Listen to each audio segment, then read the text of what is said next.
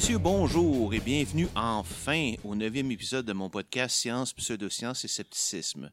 Je vous entends tous dire, mais où est-ce que t'étais passé? Oui, je suis horriblement en retard et je m'en excuse, euh, du moins un petit peu. Je ne veux pas perdre votre temps avec ça, mais moi et quelques-uns de mes amis, nous avons organisé un festival de jeux au début mars, et ça a pris presque tout notre temps libre. Alors vous comprenez que j'ai dû délaisser mes autres projets pour un certain temps pour m'occuper de tout ça.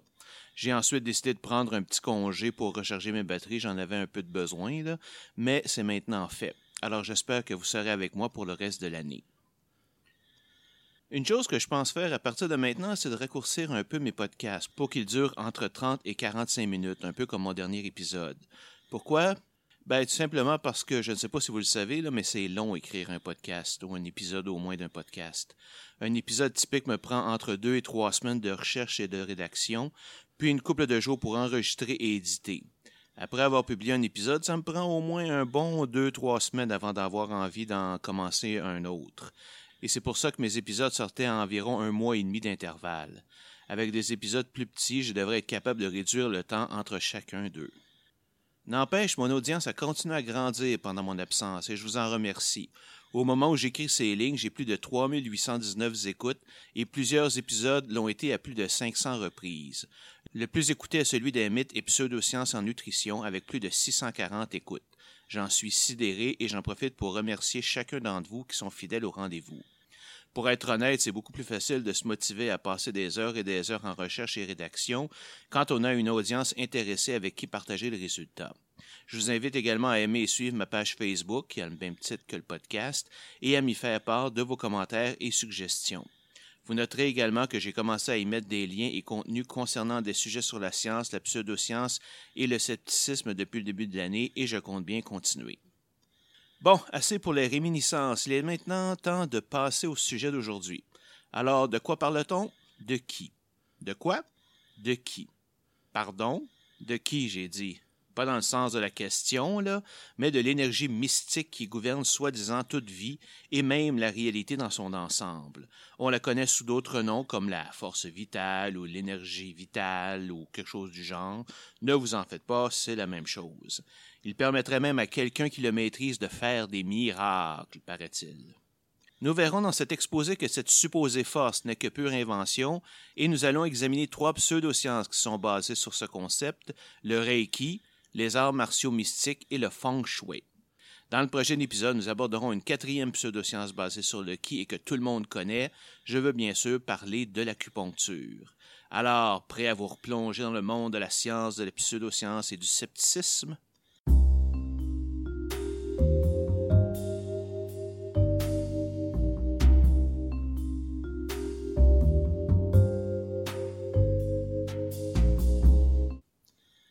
D'une énergie vitale qui est à l'origine de toute vie est un concept qui remonte aux origines de l'humanité et qui est présent dans plusieurs cultures.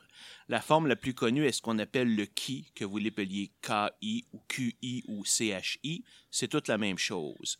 Le Ki nous vient d'Asie, principalement de la Chine ancienne, et est à la base de ce qu'on appelle la médecine chinoise traditionnelle. Il est difficile de donner une définition précise du qui, car comme personne ne peut le mesurer, pour de très bonnes raisons évidemment, son existence tient plus de la philosophie que de la médecine. Et bien que je n'ai rien contre la philosophie, ce n'est pas sa place de parler de médecine. Le résultat est qu'il y a plein de définitions du qui et de ses effets, souvent contradictoires et dépendant du philosophe. En gros, le qui est supposé être un genre d'énergie qui enveloppe toute vie. Le flot de cette énergie dans notre corps et le monde qui nous entoure est ce qui nous permettrait de former une unité cohésive et fonctionnelle. Autrement dit, c'est le qui qui nous permettrait de vivre comme un être vivant entier. En comprenant son rythme et ses flux, on est supposé de pouvoir trouver la stabilité, la longévité et la prospérité.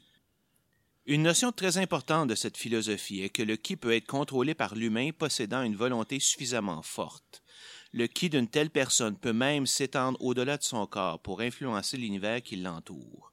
De plus, il peut être augmenté par des exercices précis et une valeur morale exemplaire.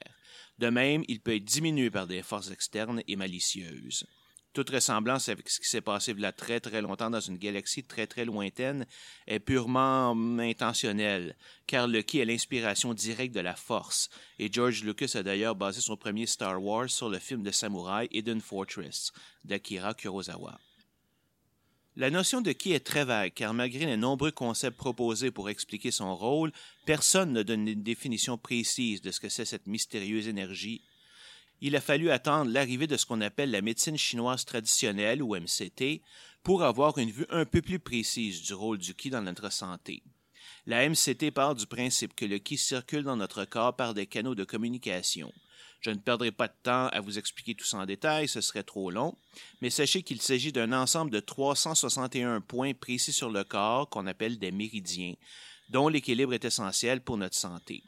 Dans la médecine chinoise traditionnelle, les maladies sont causées par une disruption, un blocage ou un débalancement du flot de notre ki entre nos méridiens, ou une déficience ou débalancement de notre ki dans nos organes principaux, c'est-à-dire le cœur, les poumons, les reins, le foie, la rate, le côlon, l'intestin grêle, l'estomac, la vésicule biliaire et la vessie. Il serait aussi possible de créer un champ de ki appelé Chu Chong. Je ne sais pas si je le prononce comme il faut, probablement pas. C'est-à-dire un champ d'énergie créé par un groupe de personnes pour fin de guérison ou autre effet positif. Ce champ est supposément être produit par visualisation et affirmation, c'est-à-dire qu'on imagine l'effet bénéfique recherché et on se convainc qu'on va y arriver. Ce concept de ki, ou quelque chose de très approchant, est utilisé par les guérisseurs de toutes sortes, et aussi par exemple dans le concept du secret. De même, la manipulation du ki pourrait expliquer tous les phénomènes paranormaux comme la télékinésie, la télépathie, la clairvoyance, etc. Il y a cependant un gros problème avec le ki, c'est que malgré toutes nos connaissances et toute notre technologie, nous sommes incapables de le détecter.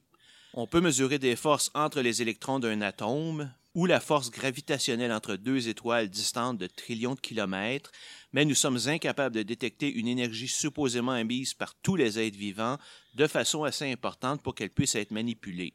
Vraiment? Et qu'en est-il des méridiens? Encore une fois, il n'en est rien.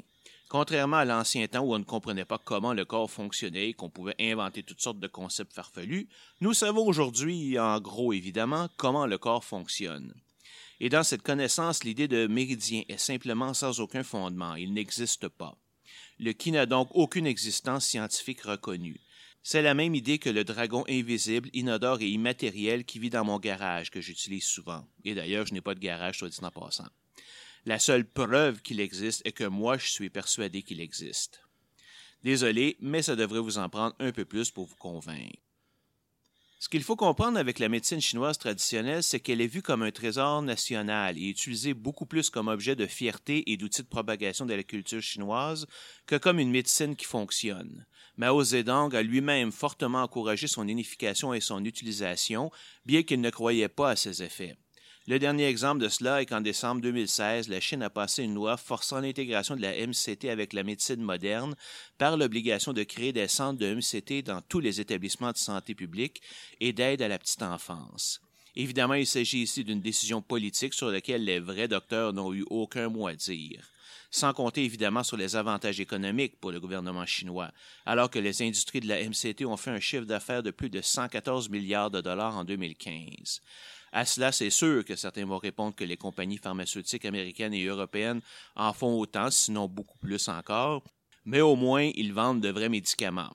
On en prescrit probablement trop, mais ça, c'est une autre question. Un des arguments avancés pour l'acceptation de la MCT est le prix Nobel reçu par Tu Youyou en 2015 pour son travail contre la malaria basé sur la plante artémisinine. Le problème est que la médecine traditionnelle chinoise repose sur l'utilisation de milliers d'herbes de toutes sortes pour supposément rétablir le flot de qi. Il se peut très bien que certains d'entre elles aient des effets bénéfiques, juste par la loi des probabilités, et c'est ce qui s'est passé ici. Mais ils oublient évidemment de mentionner que pour chaque plante qui a des effets, il y en a des centaines, voire des milliers dans la médecine chinoise traditionnelle qui n'en ont pas. Une horloge brisée indique quand même la bonne heure deux fois par jour, après tout. Le problème avec juste le qui est qu'il n'y a pas grand-chose à discréditer car ces supposés bénéfices ne sont pas vraiment observables. Mais là où ça devient plus intéressant, c'est lorsque certaines sciences, et vous pouvez sentir les guillemets autour du mot science, utilisent le qui pour supposément produire des effets tangibles. Là au moins on peut vérifier ces fameux effets et voir s'ils existent. Et c'est ce que nous allons faire dans les trois prochaines sections de cet exposé. En passant, si vous n'avez pas une très bonne idée de ce qu'est l'effet placebo, je vous invite à écouter l'épisode 8 sur la vaccination et l'homéopathie. Cette compréhension est absolument essentielle pour comprendre pourquoi les pseudosciences semblent avoir des effets positifs. Si vous ne voulez pas l'écouter, voici la règle à retenir. Tout problème ira mieux dès qu'il sera traité, même si le traitement n'a absolument aucun effet. Il est donc essentiel, lorsqu'on évalue un traitement, de vérifier que les effets observés soient meilleurs que ceux causés par l'effet placebo. Si c'est le cas, alors seulement là nous pourrons conclure que le traitement est efficace. Évidemment, dans le cas qui nous intéresse, nous allons montrer que tous les résultats positifs de ces pseudosciences sont soit causés par l'effet placebo, soit par une mauvaise interprétation des résultats obtenus, ou tout simplement qu'il n'y a absolument rien de remarquable à ces résultats.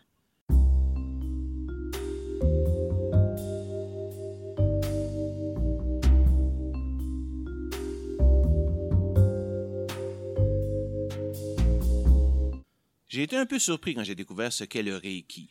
Je m'attendais à trouver une manipulation du ki par un genre de massage, un peu comme pour la chiropratique. Pas du tout. En fait, le Reiki est un simple principe de transfert d'énergie du pratiquant vers le patient en utilisant une méthode de transmission par les paumes des mains. Le Reiki a été développé en 1922 par Mikao Uzui, un moine bouddhiste japonais bien connu pour ses guérisons, qui l'aurait enseigné à plus de 2000 personnes, du moins selon ce qui est écrit sur sa pierre tombale.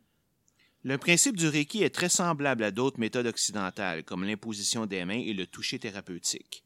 Le but du Reiki est de soulager les souffrances physiques et mentales et d'apporter une paix intérieure. Un objectif très louable, on s'entend bien. Il enseigne principalement aux pratiquants comment canaliser le ki qui nous entoure dans le corps d'une personne souffrante.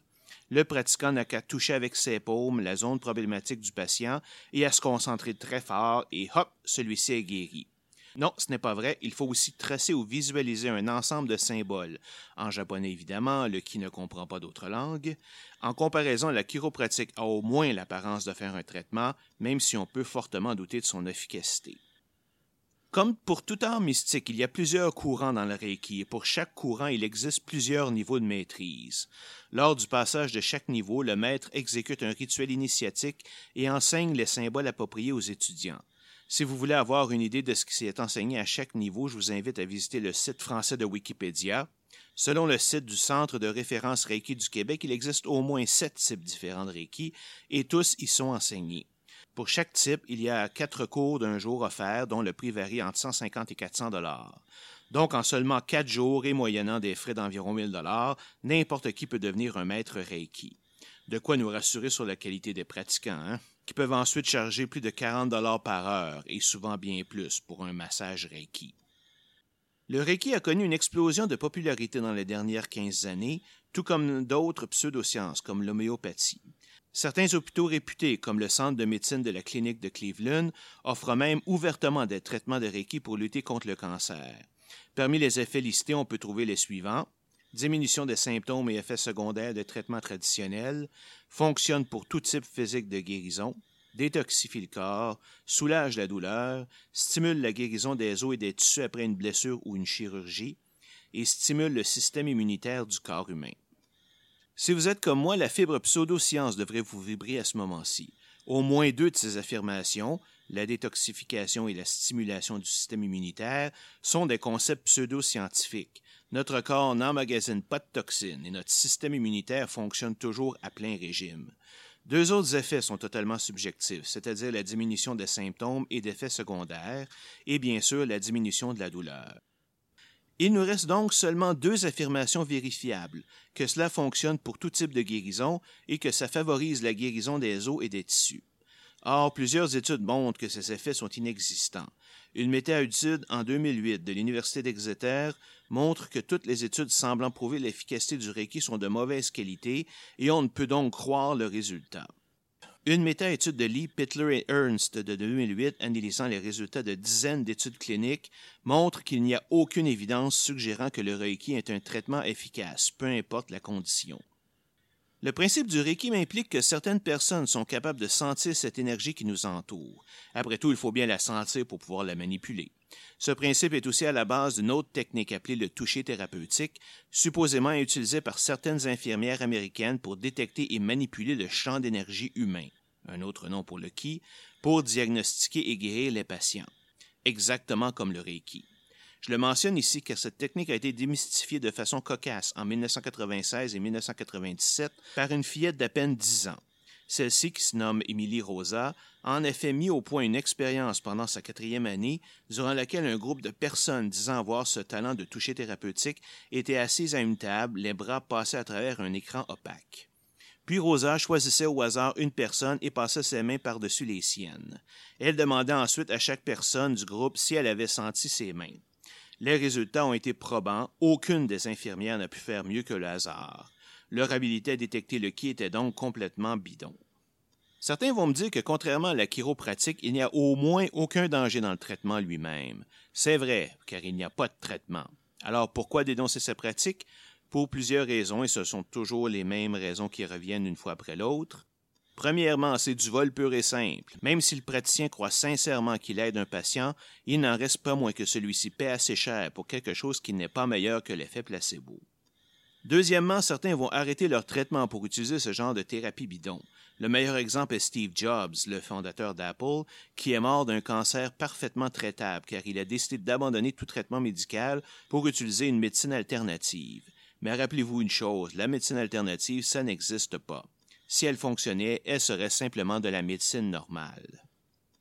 Troisièmement, la popularité de ces méthodes leur donne une grande crédibilité qu'elles ne méritent sûrement pas on peut voir le même problème avec l'acupuncture et l'homéopathie. Plusieurs, dont notre chère Isabelle Maréchal dont j'ai parlé au dernier épisode, refusent de croire qu'autant de monde puisse se tromper et qu'il doit y avoir un vrai effet. C'est aussi le même genre de raisonnement utilisé par les adeptes d'astrologie, par exemple.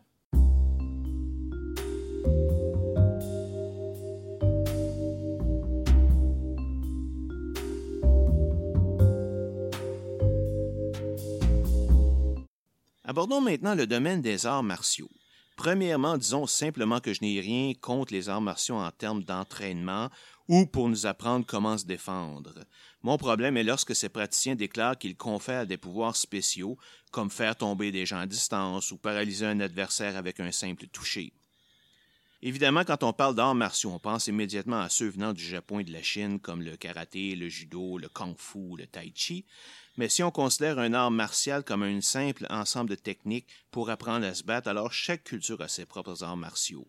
Qu'on pense à la savate en France, au Krav Maga israélien ou à la capoeira brésilienne.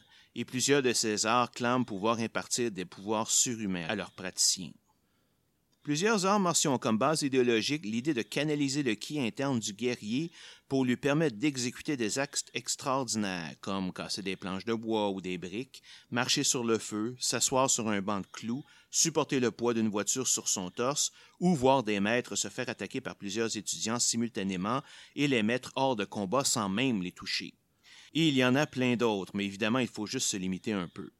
La question n'est pas de savoir si le contrôle du qui permet de faire ces actes. Après tout, vous pouvez en trouver plein d'exemples sur YouTube. La vraie question est de savoir si ce sont vraiment des actes aussi extraordinaires qu'on le prétend. Et c'est là, évidemment, que tout s'effondre. Lorsque vous voyez quelqu'un accomplir ces actes, il vous faut comprendre qu'ils le font dans des circonstances complètement contrôlées. La brique doit être bien stable et dans le bon sens, le grain de la planche doit être dans le bon sens également, et le pratiquant frapper exactement au milieu. N'importe qui peut marcher sur des cendres ou s'asseoir sur un banc de clous, à condition d'y aller tranquillement. Quelqu'un de fort peut supporter le poids d'une voiture à condition qu'on la dépose très lentement, et c'est facile de maîtriser un paquet d'étudiants qui veulent être maîtrisés, et ainsi de suite. Ces exploits disparaissent complètement quand on ne permet pas à ces praticiens de contrôler les circonstances. Je vais discuter plus loin de chacun des actes que j'ai mentionnés, mais j'aimerais vous donner immédiatement un petit exemple que vous pouvez retrouver sur YouTube, alors que James Randi a discrédité un adepte du Gong, James Heydrich, à la télévision. Heydrich prétendait pouvoir faire tourner les pages d'un annuaire téléphonique posé sur une table sans le toucher d'aucune façon, juste avec son esprit, ce qu'on appelle la télékinésie. Et il en a même fait la démonstration live. Randy est ensuite arrivé et a dit que selon lui, Heydrich a réussi à tourner la page simplement en soufflant dessus, car les pages d'un annuaire sont très minces et légères. Pour le prouver, il a déposé de la mousse de polystyrène très légère autour de l'annuaire et demandé à Heydrich de répéter son exploit, mais sans déplacer la mousse. Heydrich a passé plus d'une heure et demie à examiner la disposition des objets sous tous les angles possibles. Il a même argumenté que les lumières du studio créaient une charge électrique statique dans la mousse, qui augmentait le poids de la page et la rendait trop lourde.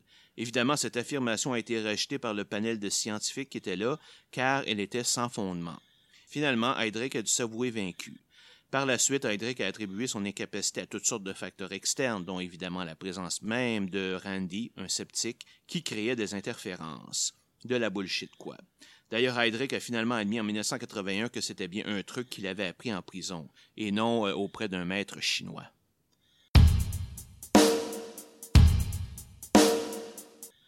Regardons maintenant s'il y a quelque chose d'exceptionnel à casser des planches de bois. Pour commencer, remarquez que la disposition des planches est très importante. La planche n'est pas très épaisse, pas plus de 2 ou 3 cm, souvent un peu bombée dans le sens du grain du bois, et la planche doit être posée sur deux supports, un à chaque extrémité de la planche et couvrant toute sa largeur. Le grain doit être parallèle au support, le côté bombé vers le bas, et la majorité de la planche doit être dans le vide. Eh bien, sachez que dans ces conditions, n'importe qui peut casser cette planche avec un minimum de force, à condition de bien frapper au centre de la courbature de la planche, qui est son point faible. Des gens plus expérimentés peuvent casser plusieurs planches d'un seul coup, mais remarquez qu'elles sont toutes disposées de façon identique, une par-dessus l'autre, et qu'il y a un espace entre chaque planche pour lui permettre de s'ouvrir lorsqu'elle casse, ce qui permet à une partie de la force de se transmettre à la planche en dessous. Si les planches étaient simplement empilées les unes sur les autres, cela reviendrait à casser une seule planche très épaisse, et ça, personne ne peut le faire. Oui, casser quatre, cinq ou même six planches demande une bonne force et une bonne coordination, mais rien d'extraordinaire là-dedans quand même. Casser des briques est plus difficile, mais c'est essentiellement le même concept. Toutes les briques doivent être bien alignées, déposées sur des supports très éloignés du centre de la brique, et vous devez frapper exactement au milieu. De plus, un aspect important est que vous devez frapper avec tout votre bras et non pas juste votre main, et vous ne devez pas le retenir. Oui, c'est plus impressionnant qu'une planche de bois, mais les gens ont tendance à considérer la brique comme plus dure qu'elle ne l'est vraiment. En fait, vous n'avez qu'à laisser tomber une brique sur une surface dure et il y a de bonnes chances qu'elle se fracture, surtout si elle tombe sur un de ses points faibles. Évidemment, les casseurs de briques visent toujours ces points faibles.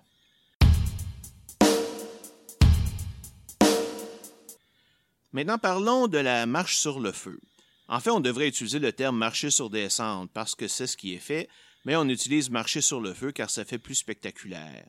Vous pouvez voir ça facilement, des vidéos de gens qui marchent sans problème sur des cendres brûlantes. C'est quoi le truc? Ben, il n'y en a pas. Simplement, la cendre n'est pas très conductive, c'est-à-dire qu'elle ne laisse pas bien passer la chaleur. Donc, même si le côté collé au sol est brûlant, le dessus, exposé à l'air, n'est pas très chaud et ne causera pas d'inconfort, à condition de ne pas rester trop longtemps dessus. Il suffit donc d'éviter le côté rouge des cendres et de se presser un petit peu, et tout le monde peut marcher sur le feu.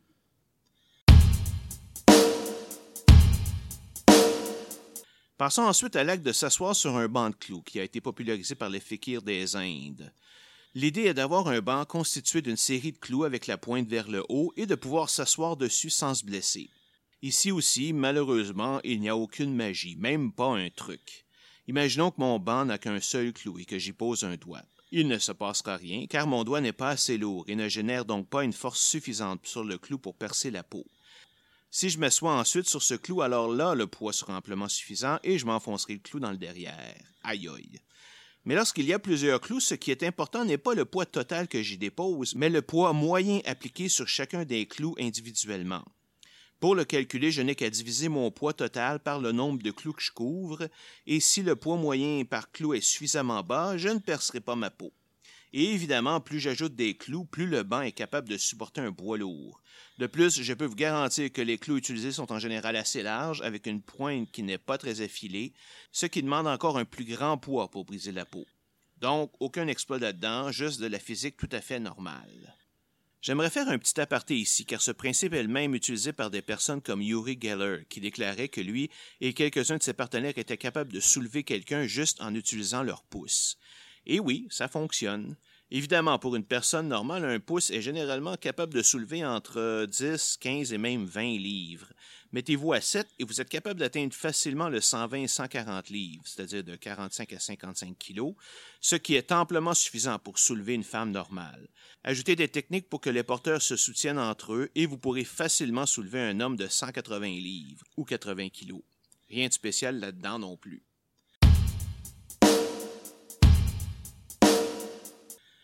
Notre prochain exploit est la capacité de supporter un poids énorme sur notre torse. Bon, de tous nos exemples, c'est probablement celui le plus dangereux, et ce n'est certainement pas donné à tout le monde de le faire. Mais est-ce que ceux qui sont capables de le faire le sont parce qu'ils savent manipuler leur ki ou simplement parce qu'ils sont forts et résistants? Si c'était vraiment à cause du ki, la masse du praticien ne devrait pas avoir d'effet, ou du moins très peu. Mais regardez ceux qu'ils font. Ce sont tous des hommes, généralement, et tous très solidement bâtis. De plus, l'opération est soigneusement contrôlée pour déposer le poids très doucement et de manière à le répartir de la façon la plus égale possible. Lorsqu'on dépose lentement un poids sur quelqu'un, on s'assure aussi de diminuer l'impact entre l'objet et le corps, ce qui est le plus grand danger lors de ce genre d'opération. Laissez la voiture tomber sur le sujet ne fût-ce que de 30 cm pour voir. Ou plutôt ne le faites jamais, sinon vous allez vous retrouver avec des côtes brisées, des torses défoncés et possiblement des morts mais si vous êtes capable d'éliminer l'impact et que la charge est bien distribuée sur le corps, il est surprenant de voir quel poids il est capable d'endurer. Et faites aussi attention à la manière dont les objets sont disposés, car souvent ce n'est qu'une roue de la voiture qui est déposée sur le torse, alors que les autres sont au sol ou sur d'autres supports. Cela divise donc par quatre le poids qui est appliqué et rend l'acte presque trivial.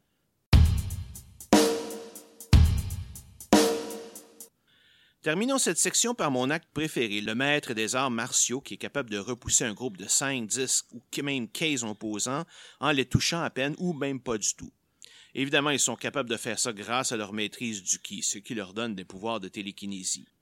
Sauf que ce pouvoir est très faible, car il ne fonctionne apparemment que sur des gens qui croient en lui un pouvoir digne d'apparaître dans la comédie Mystery Man, à côté d'autres pouvoirs utiles comme être invisible seulement lorsque personne ne nous regarde. Car sur les vidéos qui semblent démontrer cette habilité, tous les assaillants sont en fait des étudiants du maître, complètement convaincus de l'existence de ces pouvoirs. Comme des personnes sous hypnose, ils jouent simplement le jeu. Un petit mouvement du maître et ils se jettent au sol avec deux ou trois pirouettes. Je veux même leur donner le bénéfice du doute et dire que c'est probablement inconscient. Sauf que c'est de la bullshit. Car quand ce maître se prend ensuite contre un adversaire qui ne suit pas ses suggestions ou qui ne croit pas à son pouvoir, il se fait ramasser d'aplomb parce que son pouvoir ne fonctionne plus. Il n'y a pas grand-chose à dire de plus. Je vais mettre un lien vers des exemples dans la section références, mais vous n'avez qu'à faire une recherche, par exemple, sur euh, Martial Arts Master versus MMA sur YouTube. Ça va vous donner des exemples très intéressants. Certaines personnes vont même encore plus loin. En 2010, un maître tantrique indien, Pandit Surender Sharma, a déclaré publiquement pouvoir tuer quelqu'un juste par la force de son esprit. Sanal Edamaruku, un sceptique indien, en a finalement eu assez et l'a mis au défi de le tuer en direct à la télévision publique. De façon surprenante, Sharma a accepté. Peut-être pensait-il qu'Edamaruku se désisterait, ou peut-être pensait-il qu'il avait effectivement ce pouvoir. Évidemment, ça a été un fiasco complet, et on peut voir sur les vidéos Edamaruku se moquer ouvertement des simagrées de son tueur potentiel. Vous trouverez l'adresse des vidéos sur YouTube dans les références de cet épisode. Malheureusement, Edamaruku a dû s'enfuir des Indes en 2012 après avoir été accusé de blasphème par l'Église catholique, un crime très grave aux Indes. Oui, cette chère Église catholique que l'on connaît si bien, et ce pour avoir exposé comme fraude un supposé miracle de pied de statue suintant de l'eau. En fait de miracle, on a déjà fait mieux, non?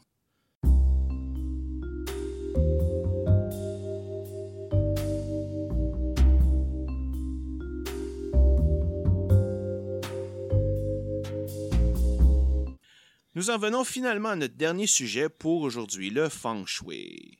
Le feng shui est l'art métaphysique d'influencer la vie des gens par la modification de leur environnement. Plus spécifiquement, il manipule les flots de qui à l'intérieur d'un lieu de vie en changeant la disposition des meubles et de la circulation des personnes dans la pièce. Il est surtout utilisé en architecture et dans l'aménagement intérieur pour assurer la santé, la bonne fortune et la richesse des habitants. Une des différences par rapport aux autres est qu'il est supposé être une science basée sur un ensemble d'équations et de calculs datant de plusieurs milliers d'années. Il existe plusieurs formes de feng shui fonctionnant de façon différente et avec des résultats incompatibles, évidemment. Il a été déclaré illégal sous le règne de Mao Zedong, mais est réapparu après sa mort, bien que la forme actuelle de feng shui, ou feng shui léger, n'a que peu de rapport avec l'art original. Encore une fois, je ne veux pas m'attarder sur le fonctionnement du feng shui. Premièrement, je n'ai pas le temps. Deuxièmement, je n'ai pas l'intérêt et ça ne servira pas à grand-chose. L'étude du feng shui est intéressante uniquement en ce qu'il permet de comprendre les traditions architecturales de la Chine. Quant aux supposés effets positifs, évidemment, il n'y en a pas. Pourtant, c'est bizarre parce que puisqu'il est supposément une science, il devrait être facilement mesurable et reproduisible. Mais il n'en est rien, car comment peut-on mesurer le bonheur des gens?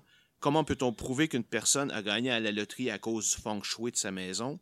Et la personne qui perd son emploi, comment savoir si c'est à cause de son feng shui au foyer qui est mauvais ou parce que sa compagnie a dû former ses portes à cause de troubles financiers? Ah, mais peut-être que la maison du président n'avait pas un bon feng shui, elle. Et comme c'est lui le boss, ben son mauvais feng shui est plus important que votre bon feng shui. De même, est-ce qu'avoir un bon feng shui va vous rendre immunisé contre la grippe? Non. Contre un accident de voiture, peut-être? Non plus. Ben alors, comment peut-on prouver que le feng shui fonctionne?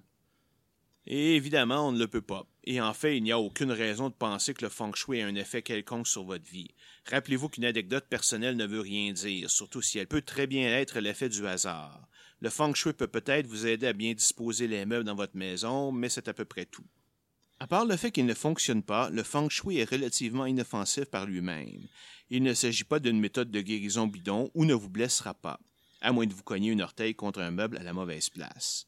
Par contre, ces praticiens sont pour la plupart des charlatans uniquement dans le business pour exploiter la crédulité des gens. Plusieurs de ces experts, et bien sûr n'importe qui peut se déclarer un expert, sont des consultants qui viennent améliorer le qui de votre maison contre rémunération. Ils chargent en général au mètre carré, souvent vous vendent de la pacotille à grand prix et causent souvent le bordel chez vous. Un des exemples les plus frappants est lors de l'émission Bullshit sur le feng shui, où trois consultants ont été appelés à tour de rôle à réorganiser la même maison en fonction de leur méthode. La maison était remise à son état initial avant chaque visite. Chaque consultation a été filmée et c'était tellement drôle de voir ces trois imbéciles se contredire de façon si évidente. Chacun décrivait le flot de quai d'une façon différente, déplaçait les meubles à des places différentes, une disait que la chambre était disposée parfaitement alors que l'autre disait que c'était dangereux qu'il fallait déplacer le lit de l'autre côté, etc. Quand on leur demandait de décrire ce qu'était le feng shui, ils se rabattaient tous sur des définitions extrêmement vagues d'énergie qui coule autour de nous. Un des consultants avait même amené une petite fontaine super cheap qui avait probablement pas coûté plus que 30 dollars et qui faisait un bruit d'enfer et il voulait le vendre au propriétaire pour plusieurs centaines de dollars. Alors, qu'est-ce qu'on peut dire du feng shui? Que c'est un concept intéressant qui n'a aucune base scientifique. Les gens décident d'y croire simplement parce que c'est cool et qu'ils veulent y croire, comme un paquet d'autres choses. Il a le mérite au moins de ne pas causer trop de tort, sauf peut-être pour votre portefeuille. Une chose intéressante que j'ai vue dans ma quête d'articles sur le feng shui est qu'il y a beaucoup de pratiquants qui clament que leur forme particulière de feng shui est la bonne et que les autres formes ne sont que des bobards. Donc, si le feng shui ne fonctionne pas pour vous, c'est de votre faute, car vous n'avez pas utilisé la bonne forme.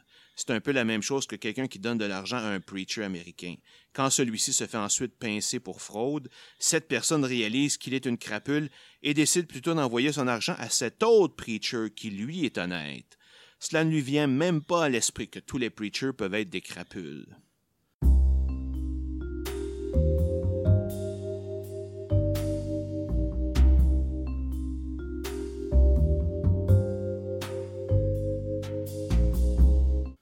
Bon, c'est maintenant tout pour cet épisode. J'espère que vous avez apprécié et encore une fois, désolé pour la longue attente.